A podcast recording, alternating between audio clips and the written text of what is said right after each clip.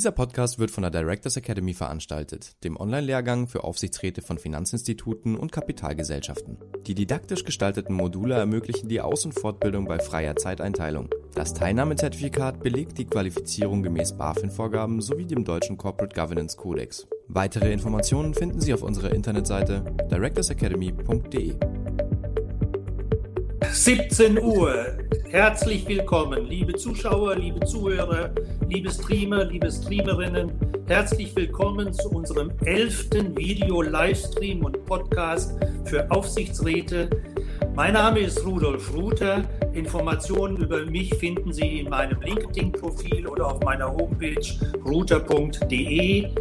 Dieser Livestream wird, wie gesagt, aufgezeichnet und steht im Anschluss als Video und als Podcast einschließlich Ihrer Bemerkungen und Chats, die Sie hoffentlich als Zuschauer und Zuhörer kräftig und aktiv mit uns teilen, auf Ewigkeit zur Verfügung. Heute haben wir das spannende Thema richtig und falsche Corporate Governance, Aufsichtsräte und die große Transformation 21 mit unserem heutigen Gast, Professor Dr. Fredmund Malik. Herzlich willkommen, Herr Professor Malik. Danke Ihnen. Ich freue mich sehr, dass ich hier dabei sein darf und äh, bin sehr gespannt auch auf die Fragen und äh, ich glaube, wir sollten starten. Schauen wir mal. Ja, das tun wir, Herr Professor Malik. Herr Professor Malik ist Wissenschaftler, Autor, Advisor und Educator in System- und Komplexitätsmanagement. Noch immer Chairman des Managementzentrums St. Gallen und Malik Institut St. Gallen für Komplexitätsmanagement. Governance und Leadership.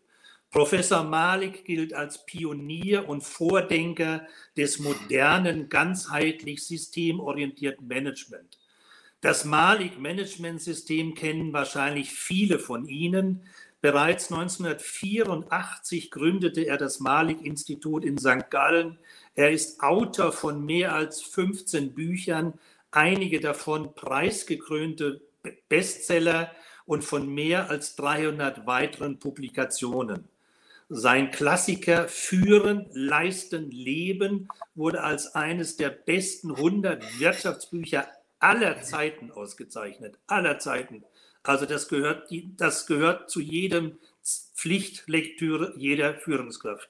Er ist und war Vorsitzender und Mitglied von zahlreichen Governance- und Advisory Boards in Wirtschaftsunternehmen verschiedener Branchen und im öffentlichen Bereich.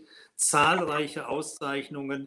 Die US Business Week bezeichnete seinerzeit Professor Malik als one of the most influential business thinkers in Europe. Herr Professor Malik, liebe Grüße von Ibiza nach St. Gallen. Wie geht es Ihnen denn heute persönlich? Also wir haben sicher nicht so schönes Wetter wie Sie in Ibiza wahrscheinlich. Also mir geht es ausgezeichnet. Wir haben allerdings schlechtes Wetter. Kalt ist es noch in St. Gallen. Äh, wir liegen ja auf einer entsprechenden Höhe am Bodensee und da haben wir jetzt nicht gerade das beste Wetter. Aber ich freue mich auf die Veranstaltung und äh, bitte. Also, bevor wir zum Thema kommen, muss ich Sie noch etwas fragen, was mich einfach seitdem ich den Namen Malik kenne und das ist, seitdem ich eigentlich die Universität verlassen habe, äh, begleitet mich Ihr Name und Ihr Institut. Wie viele Manager, Führungskräfte haben Sie denn bisher in Ihrem Institut in St. Gallen fort- und weitergebildet, wenn Sie diese Zahl überhaupt ungefähr greifen können? Und was mich aber viel mehr interessiert, das machen Sie ja seit jetzt über 40 Jahren, wie haben sich denn die Führungskräfte, die bei Ihnen zur Fort- und Weiterbildung kommen, denn verändert? Kann man da etwas beobachten? Also ich äh, möchte etwas voraussagen, das betrifft meinen Lebensweg. Ich habe nach einem Wirtschaftsabitur fünf Jahre in der Praxis gearbeitet und das hat mich sehr geprägt. Ich hatte dort nämlich eine Aufgabe, die sehr mit Ungewissheit äh, verbunden war. Ich gehe jetzt nicht in die Details, aber man konnte von einem Tag auf den anderen nicht wissen, wie das Geschäft äh, weitergehen wird. Und das hat mich sehr geprägt. Nach fünf Jahren bin ich dann an die Universität gegangen, zunächst nach Innsbruck, weil ich äh, in St. Gallen Latein gebraucht hätte, was ich nicht hatte. Und dazu lernen wollte ich das nicht. Außerdem bin ich leidenschaftlicher Skifahrer und Alpinist, da passt Innsbruck. Dann bin ich aber nach fünf Semestern nach St. Gallen gekommen und dort in die beste Zeit, die diese Universität hatte bisher, nämlich die Entwicklung der sogenannten systemorientierten Managementlehre. Das ist weit über BWL hinausgegangen sondern echte Managementlehre. Und ich werde darauf dann bei meinem oder anderen Thema äh, und Frage, die Sie stellen, äh, werde ich dann ein bisschen etwas dazu äh, sagen. Jetzt äh, insgesamt habe ich runde 140.000 Führungskräfte äh, kennengelernt, äh, in meinen Seminaren, in den Workshops, mit ihnen gearbeitet. Ist natürlich eine lange Zeit inzwischen, äh, in der sich das akkumulieren konnte und ich habe jeden Tag dazugelernt. Na, das ist toll. Haben Sie eine Veränderung beobachten können? Waren Führungskräfte früher anders, als wie wenn Sie heute in Ihr Institut kommen? Ja, man hat an den Universitäten dazugelernt. Äh, man ist äh, natürlich noch immer in den Wirtschaftswissenschaften äh, in der BWL. Das ist notwendig. Wir brauchen das. Aber man hat überall begonnen, Management-Modelle zu machen. Ich denke, wir waren hier in St. Gallen auch mit dem ISC-Symposium und anderen Veranstaltungen wegleitend, weil wir uns sehr früh auf die Management-Lehre konzipiert äh, und fokussiert haben. Und wir haben auch etwas noch gemacht, was damals sehr, sehr selten war, nämlich eine systemorientierte, nicht nur ja. systematisch, sondern systemorientiert. Und das hat zu tun mit einem Wort, das ich jetzt schon einführen möchte, äh, wenn ich das darf, nämlich Kybernetik, Cybernetics im amerikanischen, im englischen. Und das ist die Lehre und Wissenschaft von den sich selbst regulierenden Systemen, so wie die Natur das tut. Während ich jetzt spreche und Sie auch, Herr Ruther, brauchen wir uns um unseren Blutdruck nicht zu kümmern, unseren Herzschlag. Das machen alle unsere Systeme selbst. Auch mein Magen verdaut inzwischen, während ich hier spreche. Das sind die Selbstregulationseffekte und die hat, haben uns interessiert. Und das hat mit Kybernetik zu tun, mit Computern heute natürlich, IT, mit Vernetzung und Dinge, auf die ich noch zu sprechen kommen werde. Kommen wir gleich noch dazu. Vielen Dank. Ich möchte unsere Zuschauer und Zuhörer motivieren, sich ein bisschen zu beteiligen. Sie kennen das Spiel schon. Ich sage gleich eine Frage und Sie antworten bitte im Chat mit ein oder zwei maximal Worten. Und dann schauen wir mal, wie vielfältig die Antworten sind. Heute habe ich eigentlich zwei Fragen. Die erste ist ganz einfach wer ein ehemaliger Malik-Schüler ist, wenn ich das jetzt mal so bezeichnen darf, der sollte sich outen und das im Chat bitte bekannt geben. Und dann kommt aber die wichtige Frage des Tages. Das ist die gleiche wie von vor vier, äh, 14 Tagen. Die Frage lautet, Achtung, was macht Familienunternehmen so erfolgreich? Bitte nur ein oder zwei Stichworte und drücken Sie jetzt und dann sehen wir all die vielen Meinungen, die von Ihrer Seite kommen, wenn Sie sie eingeben. Was macht Familienunternehmen so erfolgreich? Und äh, wir kommen sicher nachher nochmal zu den, Ihren Eingaben. Ich möchte das gern nutzen, weil äh, der Professor Malik hatte 2009 einen Begriff geprägt in einem Handelsblattartikel, der eigentlich dazu passt, aber sich ganz anders anhört. Und zwar hat er den Begriff UGU geprägt. Nicht U, sondern UGU. Unternehmerisch geführte Unternehmen. Herr Professor Malik, was ist ein UGU und wissen Sie noch, in welchem Zusammenhang Sie damals diesen Begriff geprägt haben? Ja, das weiß ich sehr genau, denn wir hatten damals die Zeit, die große Zeit des sogenannten Shareholder Values in Amerika. Anfangs der 90er Jahre, da waren wir kundenorientiert. Aber danach hat diese Börsenmanie begonnen in den USA und die Leute sind nur noch den Aktien nachgelaufen, zumindest in Amerika. Deutschland, Europa war es etwas weniger äh, stark. Und das kann einfach nicht gut gehen. Wenn wir nur dem Geld und dem Aktienkurs nachgehen, dann ist das der Weg zur Zerstörung des Unternehmens. Wir müssen uns schon auf die Kunden äh, konzentrieren. Wir müssen ein unternehmerisch geführtes Unternehmen heißt eben nicht und unternehmerische Führung, zumindest im deutschsprachigen Raum, heißt ja nicht mit Aktien äh, dealen, sondern es heißt das Unternehmen führen, die Kunden kennen, jeden Tag in der Produktion und so weiter sein, Rechnungswesen genügt nicht, wir müssen mehr können. Das ist das, was ich gemeint habe. Unternehmerisch geführte Unternehmen. Und von dieser äh, Sorte gibt es in Deutschland viele in den deutschsprachigen Ländern. Und ich habe selber in Boards äh, gedient, äh, unter anderem, ich darf das sagen, bei Böhringer Ingelheim, Pharmaunternehmen, äh, Eigentümerunternehmen. Und das ist zum Beispiel eine Firma, die das sehr, sehr gut gemacht hat. Aber es gibt natürlich noch viele andere in Deutschland. Ja, das Interessante finde ich ja an dem Begriff, äh, dass man, wir kennen ja immer die Begriffe kapitalmarktorientiertes Unternehmen oder familiengeführtes Unternehmen. Und ja. dann sagen wir immer, die sind deshalb besser, weil das mit dem Eigentümer verbunden ist. Aber unternehmerisch geführtes Unternehmen kann natürlich auch ein kapitalmarktorientiertes Unternehmen sein, wenn die entsprechenden Fremdmanager sich unternehmerisch verhalten. Äh, ja. Und demzufolge fällt der Begriff äh, persönlich sehr, sehr gut. Aber lassen Sie uns zum Thema kommen. Richtige und oder äh, falsche Corporate Governance.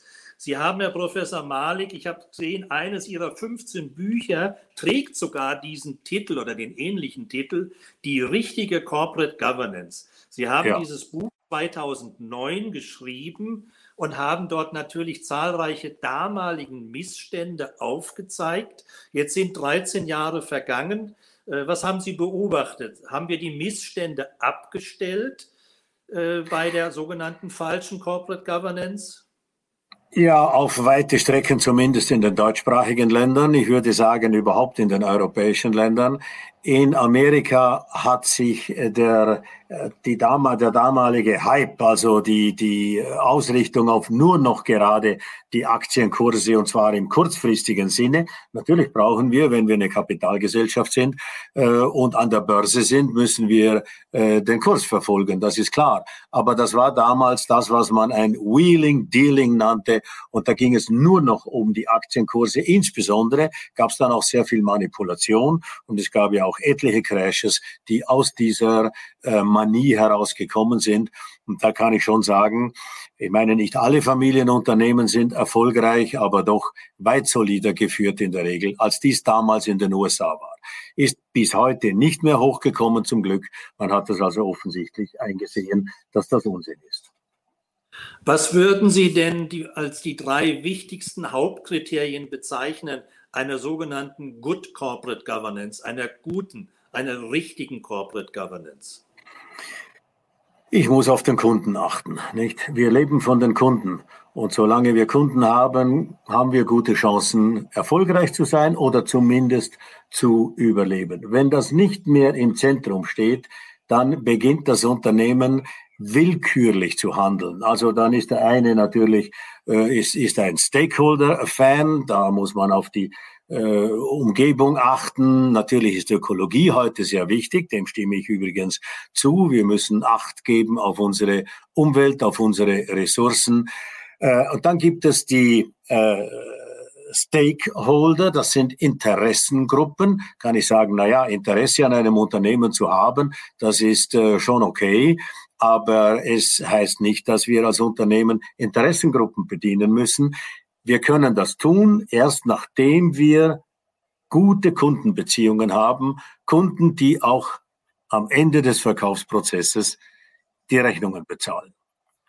Ja, ich meine, das Thema Corporate Governance lebt ja, seitdem wir äh, darüber sprechen und äh, es gibt immer Dinge, die sich verändern, Schwerpunkte, die sich verändern. Sie haben es gerade angesprochen, das Thema ESG ist im Moment ein großer Schwerpunkt, der über die Aufsichtsgremien in die Vorständebenen hineinkommt äh, und viele andere auch. Und es muss daran immer weiter gearbeitet werden. Wir kommen vielleicht noch mal am Ende auf das Thema und äh, ich möchte an dieser Stelle, äh, die meisten der Zuhörer wissen ja, ich bin Beiratsvorsitzender von Financial Expert Association, dem ersten Berufsverband für Aufsichtsräte. Wir haben am 23. Juni unseren diesjährigen Government Summit, wo wir genau diese Frage weiter diskutieren wollen. Wohin geht die Corporate Governance?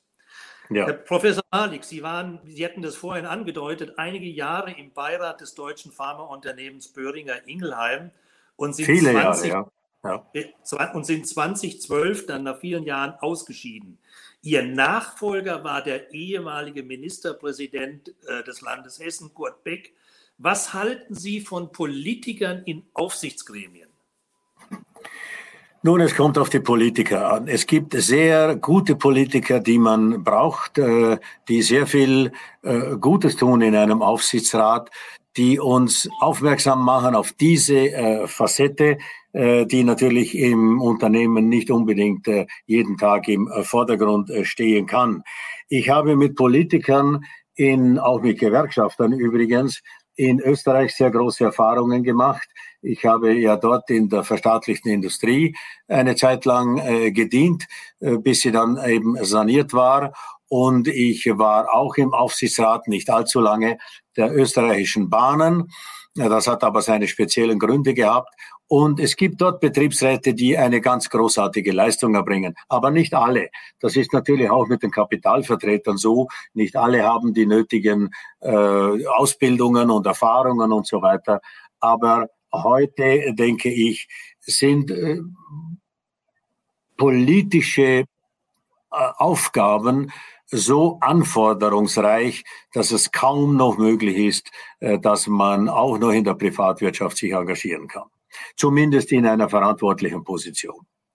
Ja, das ist ja das insgesamt das Thema zeitliche Verfügbarkeit, Kapazitäten und Ressourcen. Das hat man ja nicht nur gegebenenfalls bei engagierten Politikern, wenn sie Aufsichtsratsmandate haben. Das kann ja auch sein, wenn ein DAX 30 Vorstand äh, irgendwo auch noch äh, Aufsichtsratsvorsitzender ist. Aber ja. Äh, ich komme nochmal zurück auf den UGU. Weil unternehmerisch geführtes Unternehmen würde ja bedeuten, dass ein Politiker auch unternehmerisch denken muss. Ja. Kann denn ein Politiker unternehmerisch denken? Ja, ich würde äh, das nicht allgemein verneinen. Es gibt natürlich schon Politiker, die sehr nahe an der Wirtschaft sind, die auch Familienunternehmen äh, kennen. Äh, äh meine Frau stammt aus Baden-Württemberg und äh, da haben wir natürlich schon äh, solche äh, Persönlichkeiten, die sich um die Wirtschaft kümmern. Auch müssen nicht immer Aktiengesellschaften sein, es können Beiräte sein, äh, die gesetzlich ja frei geregelt werden können und die können dort sehr gute Dienste leisten. Aber generell bleibt natürlich dem Politiker heute nicht sehr viel Zeit. Und Unternehmen, insbesondere wenn wir jetzt in der heutigen Zeit, in dieser, Sie wissen, dass ich von der großen Transformation äh, spreche, dass sich wirklich so viele Dinge ändern, mit denen man sich befassen muss, dass natürlich auch andere, nicht nur Politiker, äh, nicht unbedingt jeden Tag äh, die nötigen Kenntnisse sich beschaffen können. Das ist eine sehr herausfordernde. Sie waren ja 2004 bis 2007 in einem öffentlichen Unternehmen in Österreich tätig, bei der ÖBB Personalverkehrs AG. Ja. Wahrscheinlich waren Sie dort der einzigste Nicht-Politiker im Aufsichtsrat. Nein, ganz im Gegenteil. Wir waren mehrere, und zwar ausgezeichnete Unternehmer, die dort auch mitgemacht haben. Will jetzt keine Namen nennen, denn es ist uns, Österreich ist ein kleines Land, äh, wie alle wissen, äh, ein sehr schönes Land äh, und Wien eine tolle Stadt, gar keine Frage. Aber wir müssen natürlich schon schauen, dass unsere Staatsunternehmen, die übrigens auch stark zurückgenommen wurden, also die ÖIAG damals hat natürlich eine große Krise gehabt, ist bestanden worden, ist äh, bewältigt worden und äh, bei der Bahn waren die Dinge wieder ein bisschen anders gelagert. Also man engagiert sich. Ja. Ja, lassen Sie uns jetzt zu Ihrem Lieblingsbegriff kommen, große Transformation 21. Bevor Sie uns da ein bisschen helfen, was denn das bedeutet, muss ich einfach mal noch die Frage, große Transformation 21, äh, gibt es auch eine kleine Transformation? Und äh, die zweite Frage, wie viele Transformationen haben wir denn eigentlich schon hinter uns? Ja, das ist eine ganz wichtige Frage, die mir am Herzen liegt. Ich beginne mit, gibt es auch kleine Transformationen? Jede große besteht aus vielen, vielen kleinen Transformationen, weil sich enorm viele Dinge verändern. Äh, wenn Sie mir gestatten, ein paar Beispiele zu nehmen, äh, einzubringen. Wir haben in den letzten tausend Jahren äh, eine riesige Transformation gehabt, die natürlich damals nicht so gesehen wurde, nicht? Aber sie hat stattgefunden. Äh, da sind die Zünfte hochgekommen, da sind die Stadtzentren hochgekommen, Bremen beispielsweise, Köln, es ist die Gotik entstanden äh, mit einer Bauweise, die man sich gar nicht vorstellen hätte können vorher. Diese filigranen Dome, diese Kunstwerke, es ist gelungen. Wir haben äh, die Benediktinerorden, die Dominikaner, die Franziskaner, die alle wichtig sind. Das ist äh, eine solche Kurve. Ich werde dann noch eine andere äh, zeigen. Und Latein wurde ersetzt durch den Volksmund. Hansestädte erwähnte ich schon, Lübeck und aber auch Rom, Venedig, Pisa. Das war das 13. Jahrhundert. Dann kommt ein ganz wichtiges Jahrhundert, ich mache es kurz. Das ist das Jahrhundert von Gutenberg und Luther und dem beinahe Untergang der katholischen Kirche damals. Äh, Gutenberg hatte ja bekanntlich den Buchdruck erfunden, also die beweglichen Lettern. Und natürlich hat er auch Bibeln gedruckt, sodass also die Menschen auch in ihrer Muttersprache äh, die Bibel lesen konnten. Äh, aber er hat noch ganz andere Dinge gedruckt. Ich frage manchmal meine Gäste und äh, Seminarbesucher und Kunden, äh, wann ist das Internet erfunden worden. Und dann sagt man mir, ja, also hier irgendwann äh, äh in den 20er Jahren und so weiter. Ich sage, nein, das Internet, das waren die Flugblätter, die Luther, die Gutenberg gedruckt hat. Denn er, das war seine besondere, besonders wichtige Einkunftsquelle. Er hat wunderbar gestaltete, künstlerisch gestaltete, Lukas von Kranach beispielsweise hat mitgewirkt, hat er Flugblätter gemacht, die mit Reitern innerhalb von zwei Tagen in jeder Ecke Deutschlands waren und die Leute interessierte. Kurze Texte. Und die sind bis, wir Österreicher sind davon nicht berührt worden. Wir haben da geblockt. Aber die Reiter und die äh, Flugblätter sind bis nach Genf hinuntergekommen und haben dort eben den Protestantismus äh, geschürt und genährt. Und die katholische Kirche wäre beinahe äh, untergegangen, wenn nicht die Jesuiten gewesen wäre. Und dann haben wir eine sehr große äh, äh Transformation im 18. Jahrhundert. Da kommt dann bereits die Technologie natürlich vor, die Dampfmaschine, äh, das Telefon, Graham Bell. Es kommt der Unabhängigkeitskrieg äh, hinzu äh, in Amerika. Übrigens, äh, nochmals zurückgeblendet, äh, Kolumbus hat ja bekanntlich Amerika entdeckt, aber er wollte ja nach Indien. Und er hat bis zu seinem Tod behauptet, er sei in Indien äh, gewesen. Und ein äh, Geschäftsmann, Amerigo Vespucci, in den Diensten der Medici hat gesagt, das ist ein ganz neuer Kontinent. Und wer sich da einlesen will, kann enorm viel lernen in dem kleinen Büchlein von Stefan Zweig über Amerigo.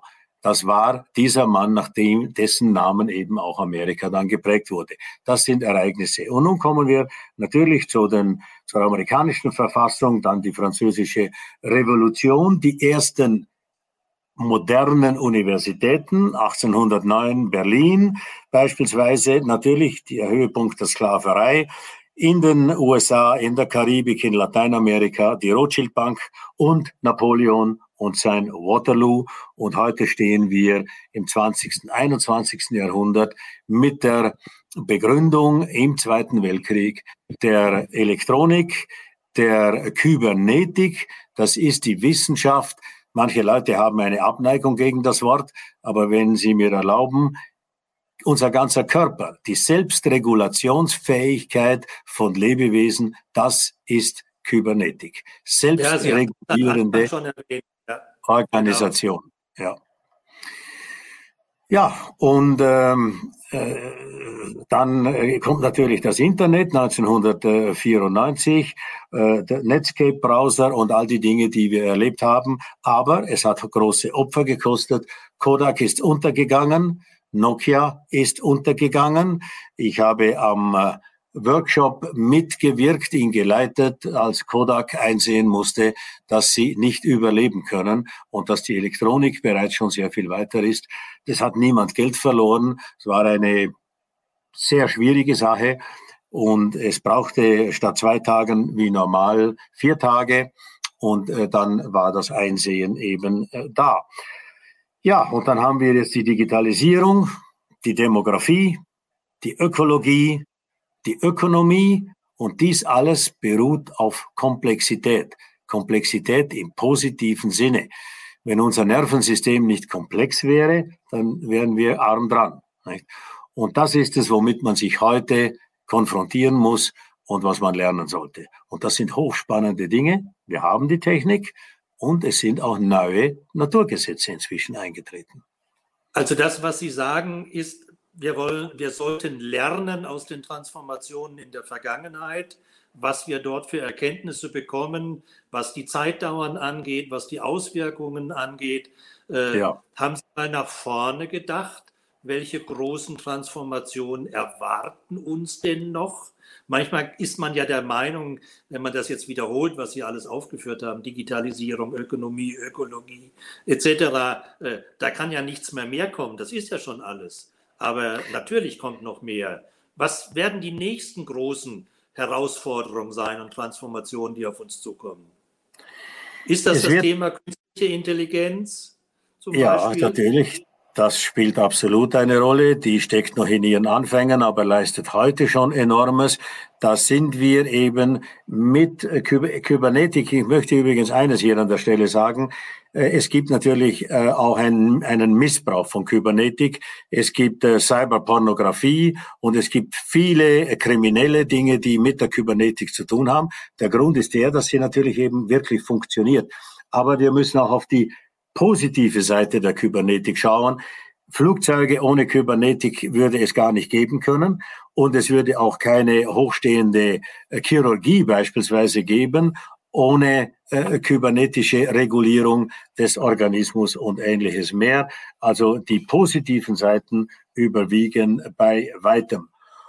Und wir werden, wenn die Vernetzung so weitergeht, äh, ich könnte dazu Beispiele geben, aber ich will vielleicht ans Ende schauen, wir werden eine Situation haben, in der fast alles mit allem vernetzt ist und dass die Dinge sich beschleunigen und es wird vermutlich so sein, dass, äh, wie soll ich das ausdrücken, Raum und Zeit keine Bedeutung mehr haben.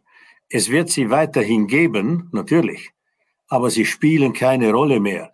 Denn ich muss nicht mehr wie die jesuitischen Patres acht Wochen nach China segeln und dann werde ich dort umgebracht.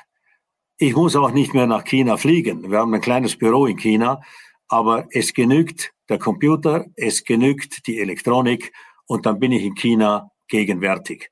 Und das ja. sind ganz große Veränderungen.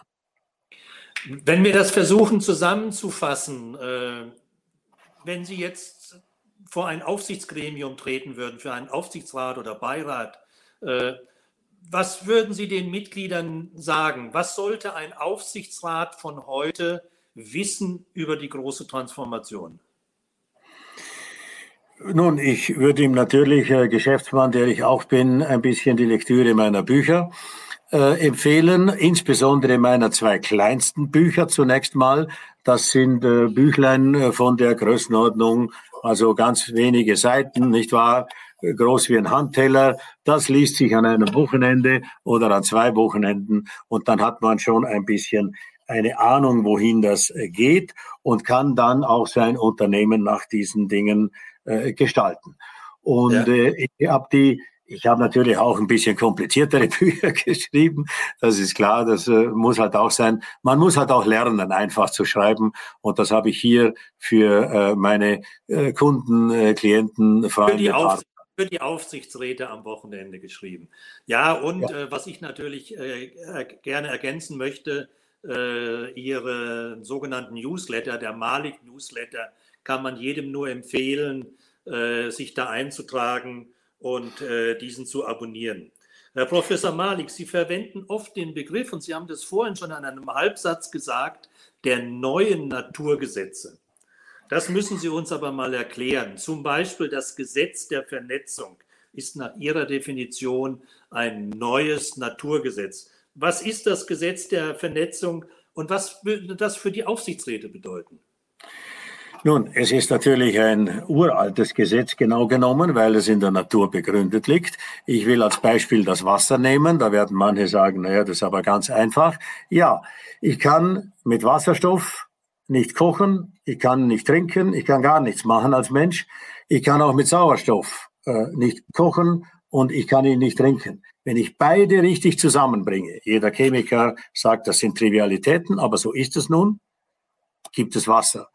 Und mit Wasser kann ich Vernetzungsgesetz, nicht wahr?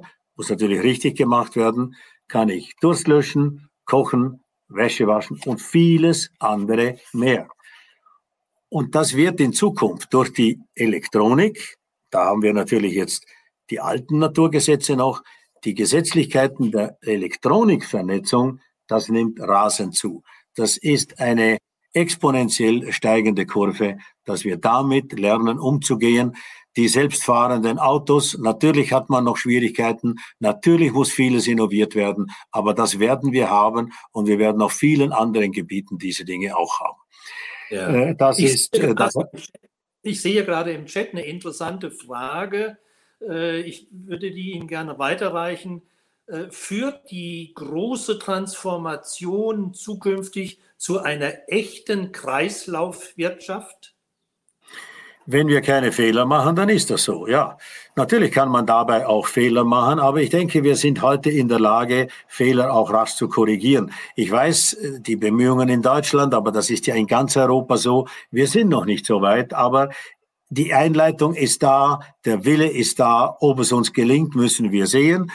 Es sieht nicht überall danach aus, wenn wir in die Welt schauen. Ich bin aber sehr zuversichtlich, dass wir diese Naturgesetzlichkeiten äh, meistern werden und nutzen werden. Und es gibt dann das zweite Naturgesetz, das ist das der Simultaneität. Und das Beispiel, das ich offerieren möchte, ist äh, Musik. Ich habe selbst als äh, junger äh, während meiner Abiturszeit eine Rock'n'Roll-Band gehabt und kenne mich ein bisschen aus, auch klassische Musik. Und wenn wir eine Symphonie uns anschauen oder besser anhören, dann gibt es zwei Möglichkeiten, nicht? Wir können zuerst die äh, äh, ersten Geigen spielen lassen, dann die zweiten, die dritten, dann kommen die Flöten, die Oboen und so weiter und am Schluss kommt auch noch äh, das Schlagzeug, die große Trommel und dann haben wir jeden Ton gehört, den Beethoven oder wer immer komponiert hat, aber keine Symphonie jeden Ton gehört, aber keine Symphonie. Und dann sagt einer, ach, lass doch die mal alle zusammenspielen, gleichzeitig. Das geht doch nicht, kannst du nicht 120 Musikerinnen und Musiker gemeinsam spielen lassen. Doch, das geht. Und dann wissen wir und werden es nie vergessen, was eine Symphonie ist. Ja, und das ist, glaube ich, ein ganz wichtiges Bild auch für viele Führungskräfte, dass nicht das Ich gilt, sondern dass das Wir gilt, dass nur die Mannschaft gemeinsam gewinnt und dass alle miteinander vernünftig dirigiert und abgestimmt sein müssen. Ja. Lassen Sie uns mal äh, äh, über eines Ihrer Werkzeuge reden. Sie haben ja in Ihrem Institut viele Führungswerkzeuge entwickelt, einen Werkzeugbaukasten. Und einer ist ja im Moment in aller Munde, insbesondere nach dem Handelsblattartikel von vor zwei oder drei Wochen wo der Herr Dies, Vorstandsvorsitzender von Volkswagen, das große Lied auf Sie gesungen hat. Und zwar meine ich Ihren, Ihr, Ihr Werkzeug der Syntegration. Können Sie ja. uns mal erklären, was da so Wunderbares dran ist, dass sogar der Herr Dies äh, davon so begeistert ist? Syntegration. Ja, das ist ein Kunstwort aus Synergie und Integration. Wenn man hinschaut, dann ist das ein Workshop. Ich habe selber an den Workshops mitgearbeitet. Den ersten, den ich geleitet habe und auch erfunden habe in dem Zusammenhang, war schon 1976. Und seither habe ich zu tun mit solchen Veranstaltungen. Aber als wir dann begonnen haben, mit Syntegration zu arbeiten. Da ist ein lieber Freund, der lange schon tot ist, äh, einer der äh, Erfinder und Entdecker und Gestalter gewesen. Und ich habe die Rechte auf diese, auf diese Methoden. Und das ist wirklich wie eine Symphonie. Und es ist so, äh, wie Sie äh, gesagt haben, äh, das ist etwas, was Konflikt, ich formuliere es in meinen Worten, Konflikte in Konsens verwandeln kann. Die Art und Weise, wie die Menschen dort diskutieren, die Art der Gruppenbildungen. Man kann bis zu zwölf Themen behandeln. Es gibt kaum einen Workshop, der so viel fasst. Aber es gibt genügend Probleme und genügend auch Organisationen, die solche Themen haben, auch in dieser Zahl.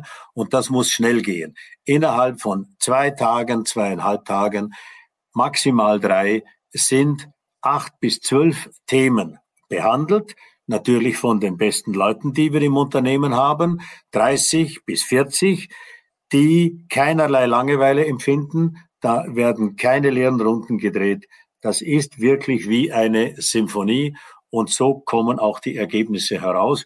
Und ich freue mich natürlich, wenn äh, Persönlichkeiten wie Dr. Dies, der das übrigens bei BMW schon im Jahr 2012 und 13 erlebt hat, wo wir äh, sehr viele Integrationen äh, gemacht haben, beim Daimler und natürlich in vielen anderen Firmen. Es geht aber nicht nur um die großen Unternehmen, sondern was wichtig wäre, dass diese Dinge auch in der Politik und in der Verwaltung angewendet werden. Ja, ja, also ich will mal eine Pause machen. Ich verstehe, dass das der Herr Dies äh, das hohe Lied singt bei den vielen Problemen, die er hat. Wenn Sie das in zwei bis drei Workshops alle abarbeiten, dann äh, geht es vorwärts, das glaube ich. Ich will aber also, nochmal die. Moment, Moment, da kein Missverständnis entsteht. Es bleibt natürlich nicht bei zwei oder drei, sondern da müssen viele gemacht werden bei der Größe, die das Unternehmen hat, äh, nicht wahr? Und den Herausforderungen auch, braucht es natürlich ein bisschen mehr. Ja. Das ist klar. Aber ich würde gerne nochmal das Thema äh, Naturgesetze aufgreifen. Sie hatten vorhin von Simularität gesprochen, von äh, das schöne Beispiel, das Bild mit äh, mit der Symphonie und den Dirigenten und den 120 Musikern. Eines ihrer Naturgesetze lautet auch Gesetz der Sequenzialität. Da würde ja. ich jetzt sagen, das ist das alte Bild, eins nach dem anderen. Schritt eins kommt, dann kommt Schritt zwei. Was bedeutet denn das Gesetz der Sequenzialität für die Aufsichtsräte? Ja, nun, man kann nicht alles auf einmal machen. Äh, und Sequenzen sind zum Teil notwendig. Man muss die Vernetzungen richtig machen, man muss sie testen. Man kann nicht einfach ins Wasser springen. Das ist keine gute, äh, wäre kein gutes Rezept, sondern man muss sich mit äh, der jeweiligen Unternehmung entsprechend befassen. Das gilt natürlich auch für uns als äh, Berater und als äh, Konsulenten und so weiter, die hier mitwirken. Das gilt für Menschen, wie sie lernen, aber dennoch, wir beschleunigen diese Dinge ganz enorm und die, die äh, dort, wo Sequenzialität ein notwendig ist, werden wir sie natürlich aufnehmen. Aber das Gesetz lautet natürlich auch, es wird immer weniger Sequenzialität geben und es wird mehr Simultanität geben. Ja. Und wer das schafft, das sieht man schon äh, beim Konzept des selbstfahrenden Autos. Nicht? Tesla macht's vor und alle Autobauer werden das schaffen, denke ich. Äh, und das wird eines dieser ein Ende der Sequenzialität sein und ein, eine, eine hohe Zeit der Simultanität. Ja, und das bedeutet für die Aufsichtsräte, dass ich drastisch mehr Kapazität und Fähigkeiten im Aufsichtsgremium habe, dass ich mehr Ausschüsse habe, dass ich mehr arbeiten muss, weil ich diese Simultanität sonst ja auch gar nicht hinbekommen würde. Liebe ja. Zuhörer, liebe Zuschauer, wenn Sie Fragen haben an den Herrn Professor Malik, schreiben Sie es in den Chat. Wenn ich es nicht übersehe, versuche ich sie zu platzieren. Ich würde gerne noch mal auf einen Punkt zurückkommen, den Sie von Anfang an jetzt schon, glaube ich, dreimal wiederholt haben, die Kundenorientierung. Hermann Dietz war ja der Namensgeber vom Kaufhaus Hertie. Und der hat einen Spruch geprägt, der da lautet, Qualität ist, wenn der Kunde zurückkommt und nicht die Ware. Ja. Äh, und Sie sagten vorhin, die Kundenorientierung ist wichtiger als Stakeholder oder Shareholder.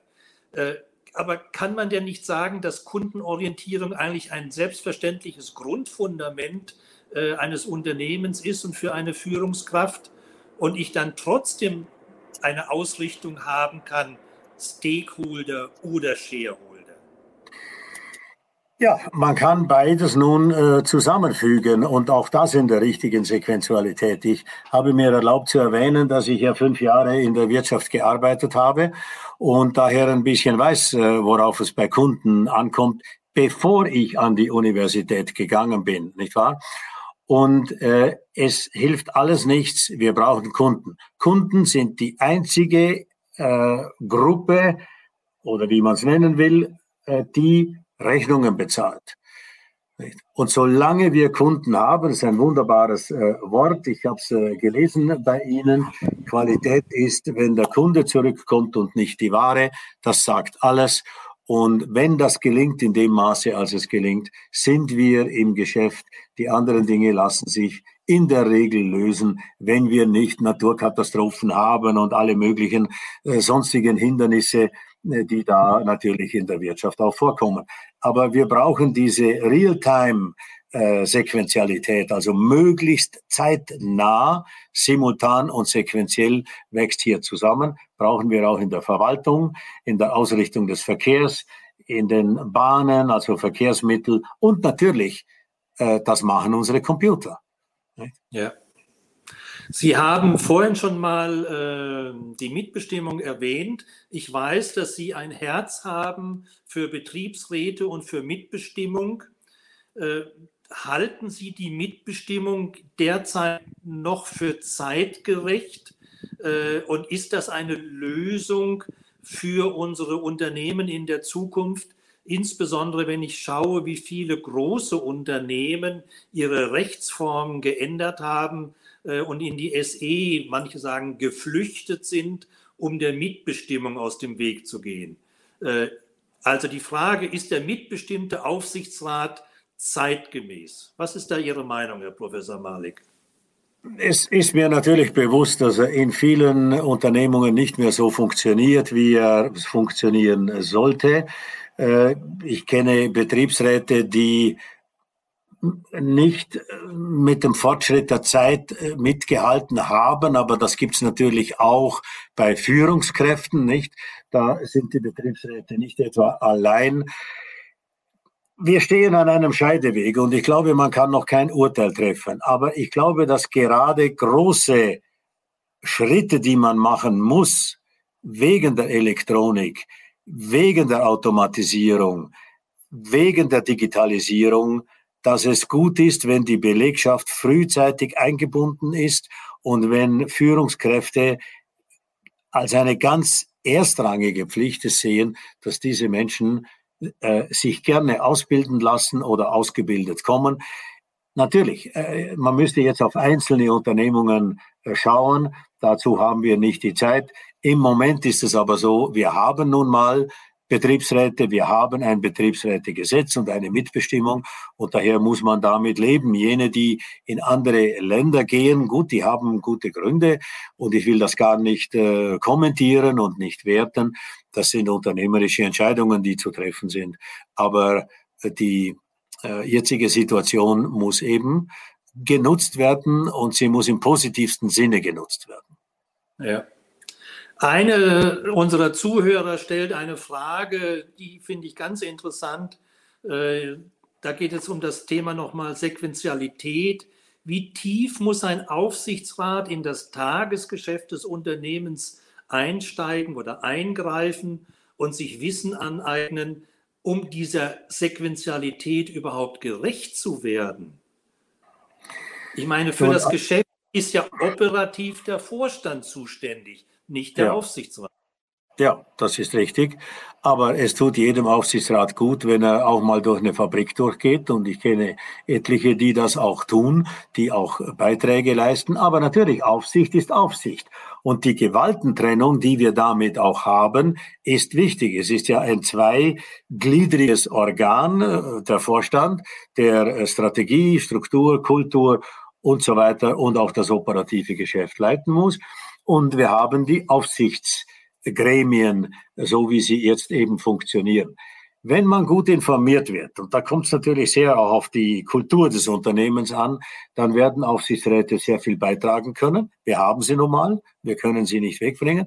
Und meine Erfahrung ist, dass viele Aufsichtsräte sehr, sehr gute Beiträge leisten. Ich meine, man hat seine vier bis sechs, maximal acht Sitzungen. Das ist nicht sehr viel. Es soll auch nicht mehr werden wenn der Informationshaushalt gegenüber den Mitgliedern des Aufsichtsorganes gut ist, substanziell ist, es ist natürlich nicht gut, wenn man keine vorauslaufenden Informationen hat und dann bekommt man eine PowerPoint-Orgie zu sehen, die man gar nicht verdauen kann äh, während der Aufsichtsratssitzung. Also man muss äh, den Informationshaushalt schon real-time machen und kontinuierlich, sonst gibt es unangenehme Überraschungen und dann natürlich auch unangenehme und zum Teil auch blockierende Fragen. Nicht? Das, wir sind Menschen und wir können nicht innerhalb von zwei Stunden etwas verdauern, äh, wo andere wochenlang dran gearbeitet haben.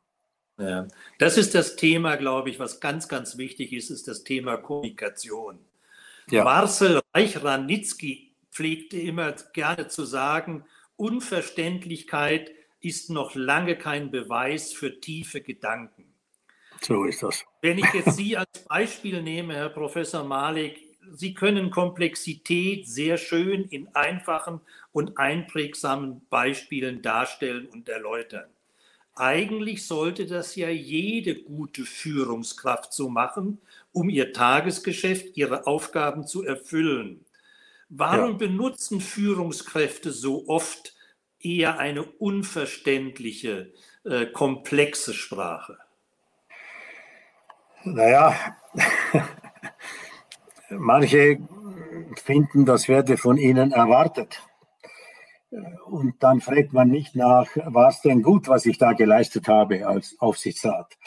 Und äh, wenn man offen und ehrlich ist und auch ein Feedback und eine Kritik ertragen kann als Aufsichtsrat, was notwendig ist, meines Erachtens, dann kann man sich ja relativ schnell an äh, die Sprache des Unternehmens und die äh, Herausforderungen des Unternehmens äh, einbinden und auch als natürlich einfinden äh, zuerst. Ich weiß, das sind die Kommunikationsschwierigkeiten. Ich bin der Meinung, dass man eine fortgesetzte Information an die Aufsichtsräte geben muss. Also nicht etwa nur, ich habe auch das erlebt, äh, nicht äh, eine Woche vor der Sitzung und äh, dann äh, muss man Berge von Akten durchlesen äh, und ist eben möglicherweise kein Fachmann auf technischem Gebiet, sondern eben wirtschaftlich oder auf anderen Gebieten, wenn wir an die Industrie eben denken, Chemie, äh, Biologie und so weiter. Äh, da muss man schon sehr darauf achten, dass man es den Aufsichtsräten leicht macht, solange sie kooperieren. Es gibt natürlich auch Streit in den Aufsichtsräten. Auch diese Dinge müssen ausgehalten werden. Und äh, bei den Eigentümerunternehmungen, Familienunternehmungen ist es ja nicht so, dass alle, wir hatten das schon, äh, gut geführt sind, sondern es gibt natürlich auch sehr viel Streit in den Familien. Und ja, wie ja. man den vermeidet, das ist, kann eigentlich nur im Einzelfall gelöst werden. Ich habe da kein allgemeines Rezept. Aber auch dort ist Kommunikation extrem wichtig. Ja. Eine Frage von den Zuschauern lautet, was ist Ihre persönliche Meinung zum Thema Diversität im Aufsichtsrat? Kommt ein bisschen drauf an, was man unter divers verstehen mag. Also wenn es darum geht, äh, Frauen und Männer beisammen zu haben, dann bin ich sehr dafür. Äh, ich glaube, das ist eine, sind wichtige Schritte, die gemacht werden. Und ich kenne eine Reihe von Frauen, die ganz hervorragend auf ihrem Gebiet sind. Übrigens in der Informatik beispielsweise, aber auch in ganz anderen Gebieten. Wenn es äh, um andere Diversitäten geht, wir haben natürlich die Betriebsräte, die Sitz und Stimme eben haben in den Aufsichtsräten. Ich halte das ich meine, wir kommen nicht raus. Es ist eine Pflicht, es ist ein Gesetz. Wenn man jetzt natürlich in ein anderes Land geht mit einer anderen Rechtsordnung, das muss man halt eben entscheiden. Aber ich denke, die Stimme des Volkes zu hören, gute Betriebsräte, die das Ohr am Puls der Belegschaft haben, die wissen, wie es der Belegschaft geht, wie die Leute denken, an den Produktionslinien und so weiter. Ich halte das für etwas Wertvolles vom Prinzip her. Das heißt natürlich nicht, dass es nicht auch schlimme Konflikte geben kann. Nicht? Also ja. Äh, da ist die ganze Facette äh, kann da vertreten sein, die ganze Palette will ich sagen. Und daher ist es halt eben auch so, dass man als Aufsichtsratsmitglied schon sich intensiv befassen muss mit dem Unternehmen. Man braucht eine dicke Haut. Man muss viel zuhören. Man muss viel lernen. Aber dafür werden wir ja auch geholt. Vielleicht nicht immer bezahlt, aber geholt. Ja. Wir haben ja in Deutschland seit einiger Zeit die Vorschriften, dass über die Fort- und Weiterbildungsmaßnahmen der einzelnen Aufsichtsratsmitglieder im jährlichen Geschäftsbericht reportet werden muss. Ja. Äh, wenn ich das jetzt sehe vor den anstehenden großen Problemen, die da lauten Pandemie, Wirtschaftskrise, geopolitische äh, Problematik, Digitalisierung etc. etc. Wo sehen Sie denn persönlich äh, für den Aufsichtsrat von heute die seine Fort- und Weiterbildungsschwerpunkte? Weil alles kann er nicht können, man muss sich aufteilen, aber was sind die Dinge, die jeder Aufsichtsrat eigentlich auf der Pfanne haben sollte von den neuen Themen? Wo muss er sich heute fort- und weiterbilden? Auf allen diesen Gebieten, wir können keines aussparen. Das ist die Natur der großen Transformation. Ich darf Ihnen aber ein Beispiel nennen von einem Betriebsrat eines sehr großen Unternehmens, aber keines, das ich bisher genannt habe, der, ähm, den ich besucht habe. Der hat nämlich in einem Meeting, wo ich dabei war, eine sehr interessante, aber auch eine sehr kämpferische und harte Meinung ausgedrückt hat. Und ich wollte ihn näher kennenlernen. Und ich äh, habe mir dann eben einen Termin von ihm geben lassen. Und er ist äh, mir entgegengekommen äh, und hat äh, mir die Hand äh, hingehalten und hat gesagt, Herr Malik, äh, nur damit Sie es wissen, ich bin ein Kommunist. Ich habe gesagt, ja, okay. das, das steht mal im Ja, das alles ist okay. Und wir haben dann einen anderthalb, zwei Stunden miteinander äh, geredet und er hatte bereits eine Syntegration erlebt und er hat mir dann gesagt, wissen Sie was, ich habe jetzt den Unterschied gelernt zwischen kooperieren und verhandeln. Wir verhandeln ständig und dann kommt immer der kleinste Kompromiss heraus. Und das sind heute keine Lösungen mehr. Aber mit der Syntegration können wir kooperieren. Hat mich natürlich gefreut als einer der Entwickler dieses, dieser Methode. Ja. Aber es hat mich besonders beeindruckt, dass ein Mann, der mir sagte, er sei Kommunist und er hat nur eine Volksschule besucht gehabt, natürlich dann die Ausbildungen im Unternehmen, das ist doch eine ganz interessante Begegnung gewesen, fand ich. Ja, bringt, bringt mich zu der Frage, vielleicht noch mal zehn, weiter, zehn Jahre weiter nach vorne, nicht über die inhaltlichen Schwerpunkte eines Aufsichtsrats oder eines Aufsichtsgremiums, sondern über die Arbeitsweise eines Aufsichtsgremiums. Sie hatten ja. vorhin negative Beispiele genannt, die es hoffentlich nicht mehr gibt. Man kriegt eine große, komplexe PowerPoint-Präsentation, die man in der Kürze nicht versteht. Man kriegt zu viel Lesematerial, führt in wenigen Tagen, die man nicht durchlesen kann. Und ja. wenn ich jetzt Sequenzialität, wenn ich Simultanität und all die neuen Naturgesetze nehme, dann müsste ja zum Beispiel die Arbeitsweise der Zukunft sein, dass jedes Aufsichtsratsmitglied zeitgleich auf seinem privaten Rechner im geschützten Datenraum alle Informationen über das Unternehmen zur Verfügung hat.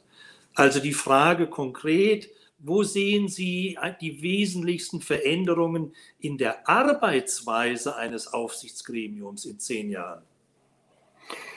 Also die Richtung, die Sie hier andeuten und auch wahrscheinlich ja schon dabei sind, diese Dinge zu durchdenken als Spezialist für diese Fragen, aufsichtsrätliche Tätigkeit, da wird es schon viel zu lernen geben, aber nicht nur für Aufsichtsräte, für uns alle. Nicht? Für uns alle. Die Elektronik, die ganze Digitalisierung, alles, die Kybernetisierung. Ich möchte, wie gesagt, an der Stelle, weil das Wort Kybernetik noch immer sehr unterschiedlich gesehen wird.